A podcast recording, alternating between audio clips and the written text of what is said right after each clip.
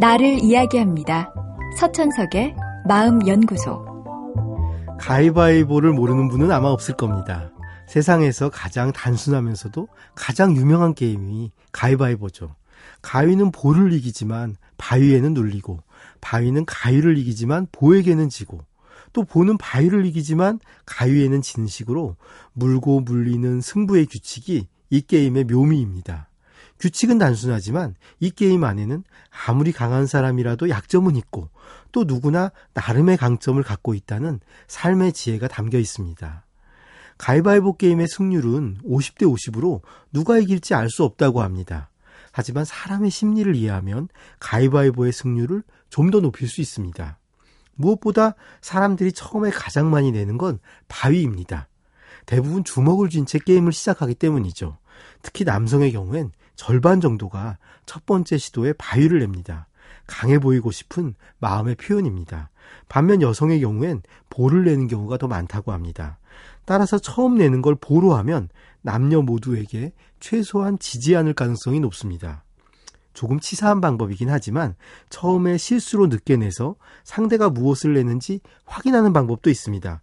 그런 다음에 얼른 미안하다고 사과를 하며 주의를 분산시킨 후에 다시 정식으로 겨루는 거죠. 그러면 상대는 자신이 아까 낸 걸 또다시 내는 경우가 많습니다. 그만큼 사람들은 자신이 늘 하는 패턴을 쉽게 바꾸지 못합니다. 그렇다면 한 번 승부를 낸 후 다음 승부에는 무엇을 내야 할까요? 특별히 가위바위보에 대해 고민해 본 사람이 아니라면 사람들은 자신이 방금 전에 낸 걸 이길 수 있는 걸 낼 가능성이 높습니다. 즉 조금 전에 볼을 낸 사람은 가위를 내게 됩니다. 따라서 그걸 이길 수 있는 바위를 내면 내가 이길 수 있게 되죠. 그 외에도 사람의 심리를 이용한 가위바위보에 숨겨진 기술은 무척 많습니다. 하지만 그중 가장 효과적인 기술은 무엇보다 관찰입니다. 대부분의 사람은 자신이 늘 하던 패턴대로 움직입니다. 가위바위보도 마찬가지죠.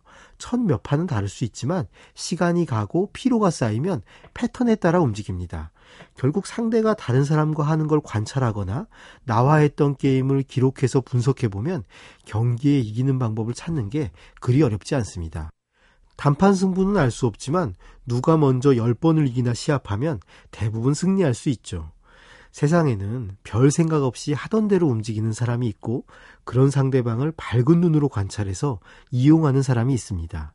가위바위보 게임 그 자체는 영원한 강자도 영원한 약자도 없다는 지혜를 담고 있지만 현실에선 생각 없이 움직이는 사람은 영원한 약자이고 밝은 눈으로 관찰하고 분석한 사람은 영원한 강자로 남을 것입니다.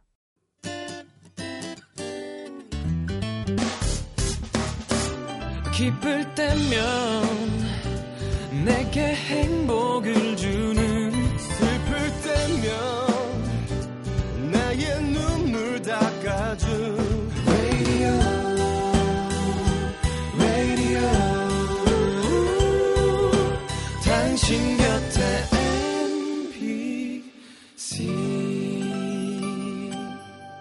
MBC 라디오는 미니와 푹 TuneIn 어플리케이션을 통해 모든 스마트 기기와 PC에서 청취가 가능하며 팟캐스트로 다시 들으실 수도 있습니다.